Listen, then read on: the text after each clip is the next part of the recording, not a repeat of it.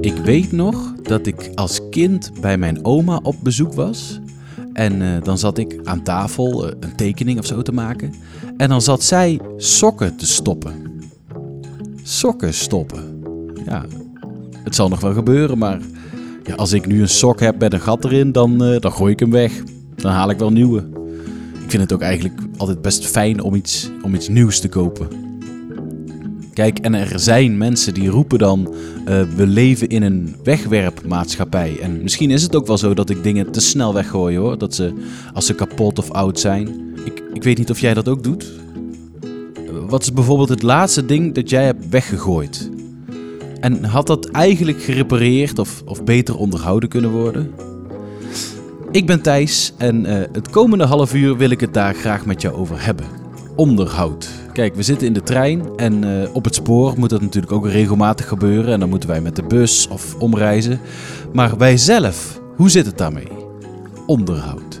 Joanna van der Zande schreef met een aantal andere mensen in 2009 het Repair Manifesto. Het manifest telt 11 punten. En het begint met punt 1 met zorg ervoor dat je producten langer leven. Gooi ze nou niet te snel weg. Kijk er nog eens naar. Wat kan je er nog mee?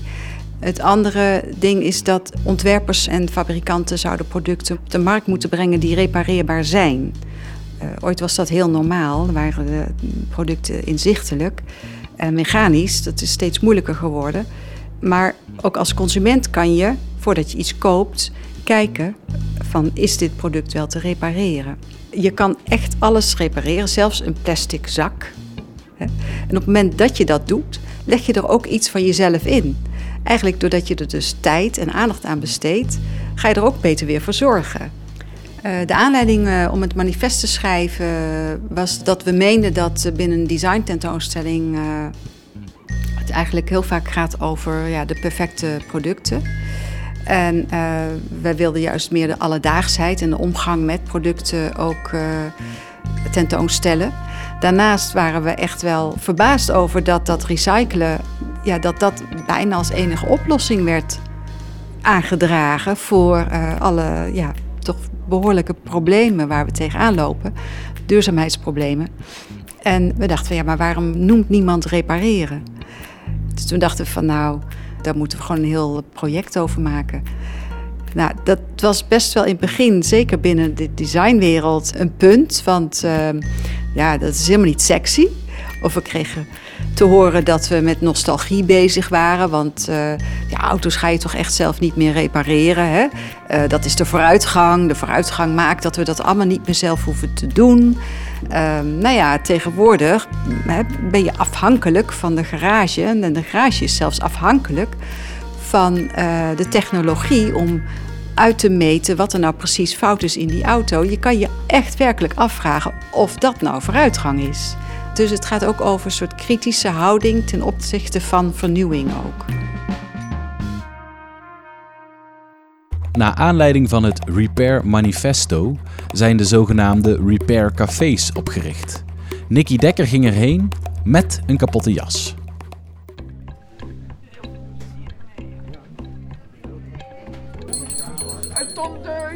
een pick-up gerepareerd. En een tondeuse! En een tondeuse. Oké, en wat kom jij laten repareren? Ik heb een uh, kapotte winterjas. Ik heb even een vraagje tussendoor. Wat is het, het probleem met de winterjas? Ja, de rit zit een beetje los. Ik kan het wel laten zien. Hier, ja. Nou, inderdaad, dat zit gewoon los. En dat kunnen wij met de naaimachine zo even stikken. En dan, ik denk, 10 minuutjes en dan is hij klaar.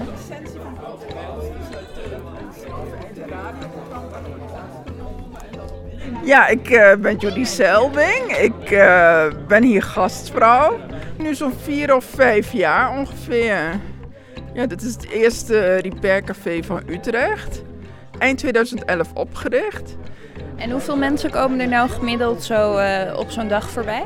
Nou, gemiddeld misschien zo tussen de 25 en 30 per repareerbijeenkomst. Ja.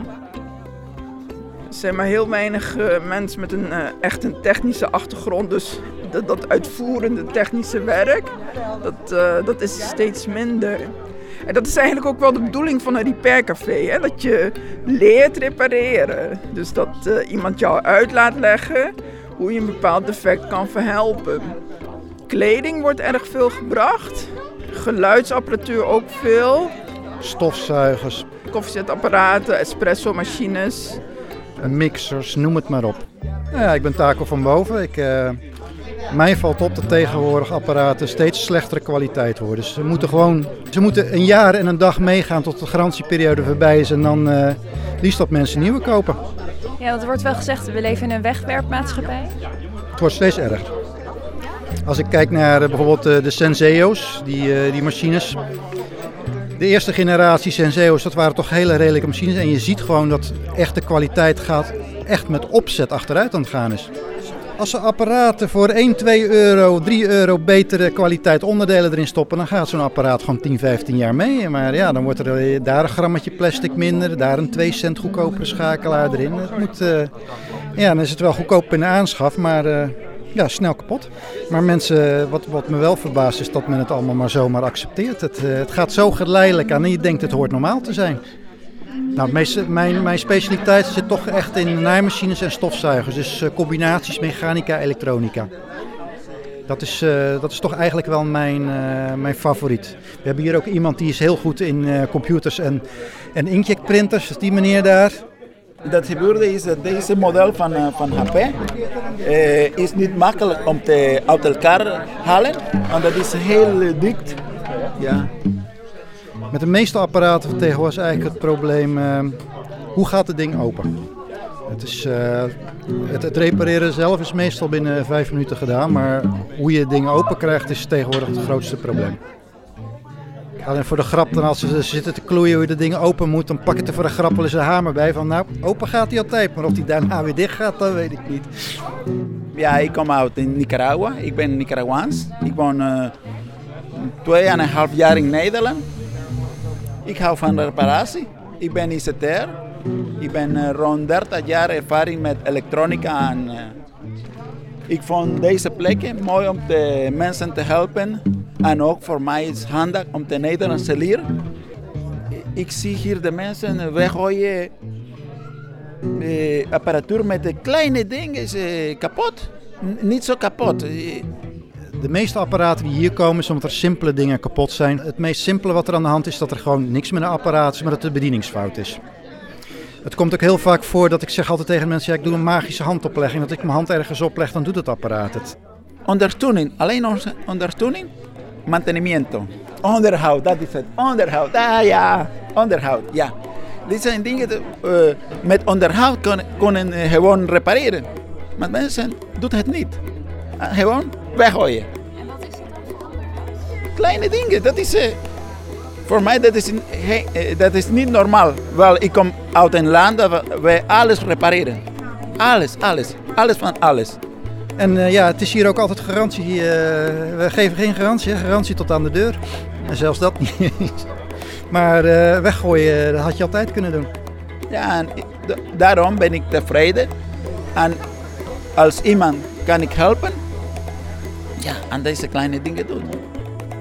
Nou, Nicky, je jas is weer klaar. Ik hoop dat je vriend er ook blij mee is. We hadden niet helemaal de juiste garenkleur, maar ik denk dat dit. Hoe vind je het? Ja, daar zie je helemaal niks van. Hij zit weer vast. Hij, hij ziet er prachtig uit. Er is weer een jas gerepareerd.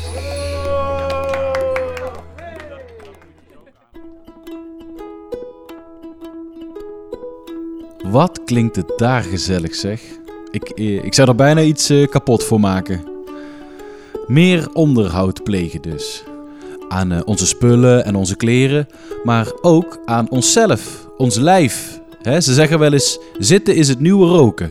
En daarom is het nu tijd voor een bootcamp in de trein. Wel meedoen, hè? Het voordeel van als je met de trein gaat, is dat je ook op het station moet komen. En ga die trap dan op, niet de roltrap, maar de gewone trap. En als je tijd over hebt, ga je hem nog een keer op. Net zolang tot je trein er staat. Welkom bij de Treinbootcamp. je zit gewoon lekker rustig op je stoel. Dan wil ik graag eerst dat je een actieve houding aanneemt. We zitten vaak een beetje zo voorover gehangen met de schouders naar voren. En dan ga je nu recht overeind zitten. Schouders naar achter. En dan hou je even echt je buikspieren aangespannen. Aangespannen als je twijfelt hoe je dat doet, hou dan je buikspieren vast. En dat gaan we 15 seconden doen. En ik ga even meetellen. Dus hou nu vast. 15, 13, 12, 11. Hou vast. Knijp ze samen. Nog 10, 9, 8, 7. En de laatste 5. Hou vast. Je gezicht spreekt boekdelen waarschijnlijk. 5, 4, 3, 2, 1. En ontspan. Als je deze buikspieroefeningen blijft doen in de trein, kun je jezelf ook opdrachten geven. Want nu heb je mij natuurlijk. Maar je kan ook iedere keer als iemand hoest in de trein, dat jij je buikspieren weer 15 tellen vast gaat houden. En ik heb vaak op de trein gezeten. Er wordt best wel wat afgehoest. Dus als je dat gaat doen, heb je natuurlijk al heel snel die sixpack waar iedereen van droomt. Maar als jij uh, eigenlijk het niet erg vindt als mensen een beetje naar je kijken, kun je nog een uh, leuke armoefening doen. En dat is gaan staan.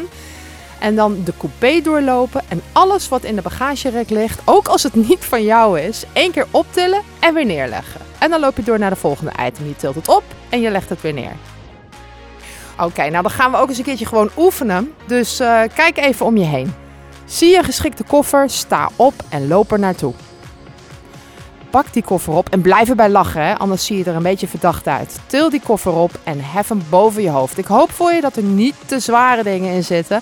En dan gaan we hem vijf keer optillen. En doe maar mee. Vijf keer omhoog en naar beneden. Nog een keer omhoog, naar beneden. Drie keer te gaan omhoog, naar beneden. Laatste twee keer omhoog, naar beneden. Laatste keer, maak dit je mooiste. Omhoog en naar beneden. Zet de koffer weer terug waar je hem gevonden hebt. En bedank de verbaasde aanschouwer dat je zijn koffer even mocht gebruiken voor jouw workout.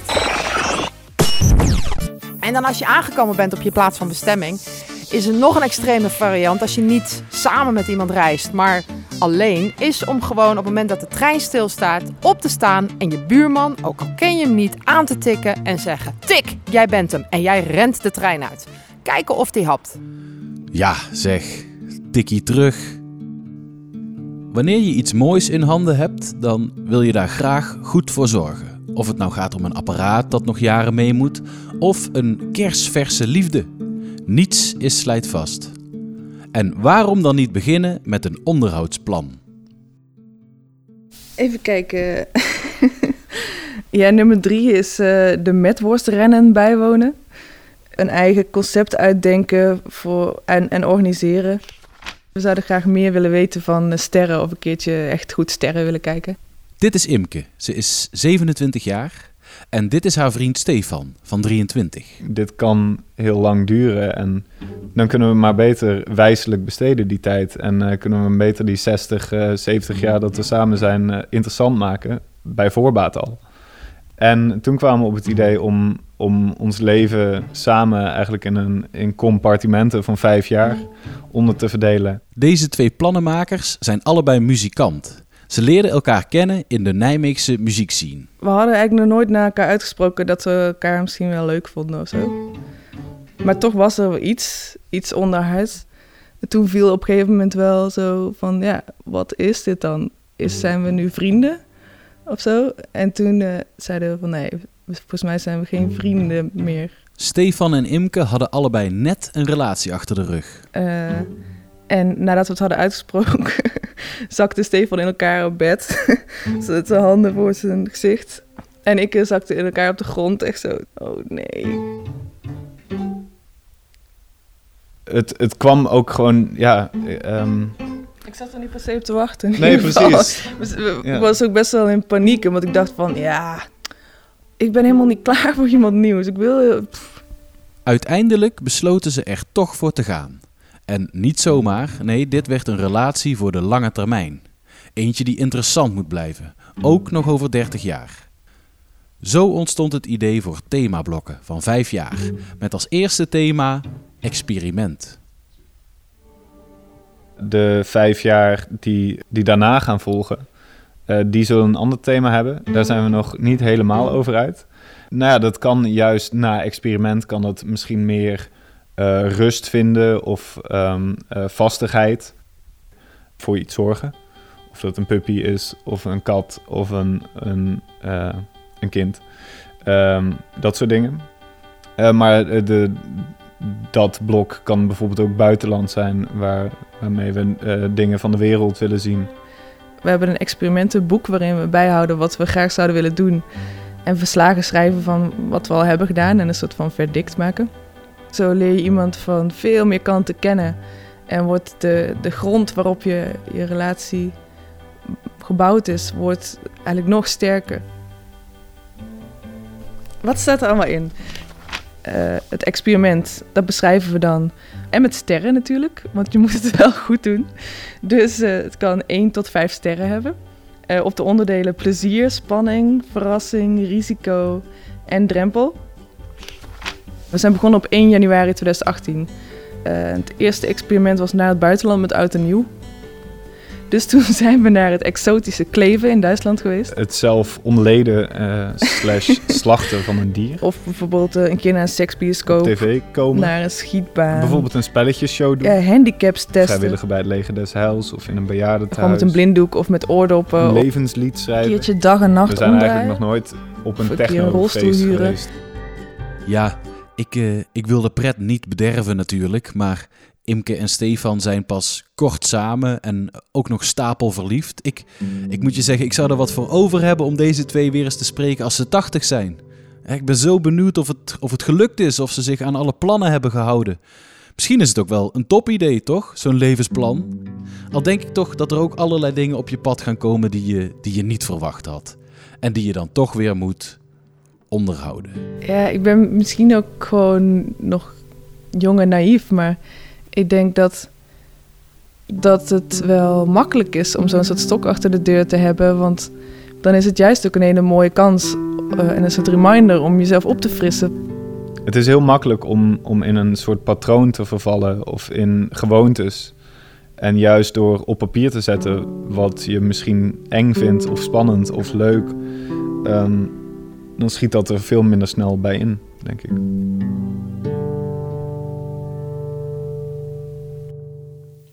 Mijn leven in de steigers, altijd aan het werk. Buffelen als tijgers, tot ik sterf. Gekke werk. Op een dag weet je het. Je wordt ZZP. Zonder leidinggevende de wereld tegemoet. En daar ga je. Vol goede moed met het idee om jouw expertise aan de wereld te tonen. De mensen staan op je te wachten. Men hunkert naar jouw product, jouw kunsten, jouw intellect. Maar eerst je website updaten. Belasting bijhouden. Reiskosten noteren van iedere vergadering, repetitie, consult, meeting, cafébezoek, zakenreis of bezorging. Notitieboekjes vol met ideeën en investeren in visitekaartjes, mokken, muismatten, pennen, petjes, stickers, lappen tasjes en t-shirts met jouw naam en logo en slogan waaruit in één oogopslag is op te lezen dat jij de koning bent in het vak. Dagen van 10 uur zijn eerder uitzondering dan regel. En wat je in die 10 uur precies gedaan hebt, eh, eh, vaak geen flauw idee. En je bewaart bonnetjes van het tankstation, van broodjes voor de lunch en van de plant die je kocht voor in je werkkamer die tevens je woonkamer is. In feite ben je verworden tot jongleur. Balletjes hoog houden. Eerst twee, dan drie, dan vijf en uiteindelijk doe je een moedige poging om 100 balletjes in de lucht te houden in een trapeze. En onder je bungelt een vangnet symmetrisch gesneden als een vers Excel-bestand. Maar je bent zelfstandig. En je jaagt je dromen na. Mijn leven in de steigers, altijd aan het werk. Buffelen als tijgers, tot ik sterf. Gekke werk. Het probleem is, ik heb wensen en verplichtingen. En die twee dingen die wil ik nog wel eens met elkaar verwarren. Zo wil ik bijvoorbeeld een concert geven met een aantal geweldige muzikanten. En voor ik het weet ben ik een subsidieaanvraag aan het schrijven of een dataprikker aan het invullen. Waar trek ik de grens? En hoe houd ik focus? Hoe zorg ik ervoor dat ik niet binnen een jaar met een burn-out op de vloer van mijn psycholoog ligt te prevelen dat ik gewoon bij mijn moeder had moeten blijven wonen? Hoe kun je ervoor zorgen dat je niet verdrinkt in de merchandise en unique selling points? Hoe onderhoud je jezelf en het bedrijf dat je zelf bent? De neiging om steeds door te denderen kan heel sterk zijn. Daarom is het zo belangrijk voor ZZP'ers om te leren stoppen en waarnemen hoe het met je gaat. En ook om te leren leven met de onzekerheden die ondernemerschap nu eenmaal met zich meebrengt. En daar rust in te vinden. Door mindfulness te beoefenen kan je hier grote stappen in leren zetten. Ja, dag. Daar heb ik echt geen tijd voor. Ik run een bedrijf, weet je wel. Eh, Sterker nog, ik ben een bedrijf. Het leven van een ZZP'er gaat als volgt. Je wordt geboren, baby, dreumes, peuter, kleuter, puber, adolescent, I don't know. bedrijf, bejaard, They say I'm a grumpy old man. dood. Dat is het. En als dat niet erg genoeg is, wil ik eigenlijk het leven ook nog heel graag een soort gelukzalig tintje geven. hè? Dat ik mezelf ook nog gelukkig houd. Mijn leven in de stijger. Ja, ja, ja, ja. En buffelen als tijgers. Jezelf onderhouden en je bedrijf in de markt zetten. Het is allemaal zo makkelijk niet. En waar doe je het uiteindelijk voor? Al dat onderhoud. Voor geld? Voor bekendheid? Is het een erekwestie? Om jezelf kosten wat kost bezig te houden? Of om te kunnen doen wat je daarnaast allemaal wilt? Zoals vakantie, feestjes met vrienden, familiebezoek. Kortom, voor een beetje geluk. Buffelen en tijgeren voor de uurtjes die je deelt met anderen. Is dat waarvoor je alles onderhoudt? Of is het de slang die zichzelf in de staart bijt? En is er helemaal geen verschil tussen je bedrijf en jou? Werken voor je leven en leven voor je werk. Als een keutenboertje dat het eten verbouwt dat hij zelf opheet. Als dat zo is, dan kan ik er maar beter van genieten. Wat een geluk dat ik een stukje van de wereld ben. Dat ik de weesjes van de zeisjes en de wereld ken. En dat ik mee mag doen met al wat leeft. En mee mag ademen met al wat adem heeft. Ik ben zo blij dat er in mij altijd narcissen zijn. En dat er vruchten, vlinders, veulens, vogels, vissen zijn. En al die blijdschap komt enkel door jou. Omdat ik vreselijk ongeneeslijk van je hou. Connie Verschoor is 61 jaar, gek op techno en bekende toiletdame in het Rotterdamse uitgaansleven. Zoals je ziet eh, maak ik het altijd gezellig en heb ik altijd voldoende spullen staan.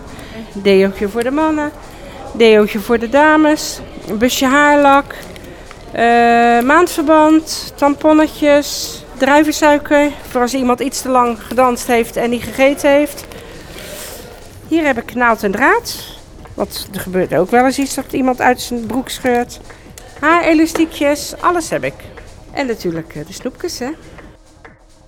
Ja, je maakt natuurlijk dingen mee dat mensen op het toilet in slaap vallen. Dat mensen op het toilet seks hebben. Eh, ja, vooral zo'n eerste keer als je zoiets tegenkomt. Dat is natuurlijk wel even van, oh.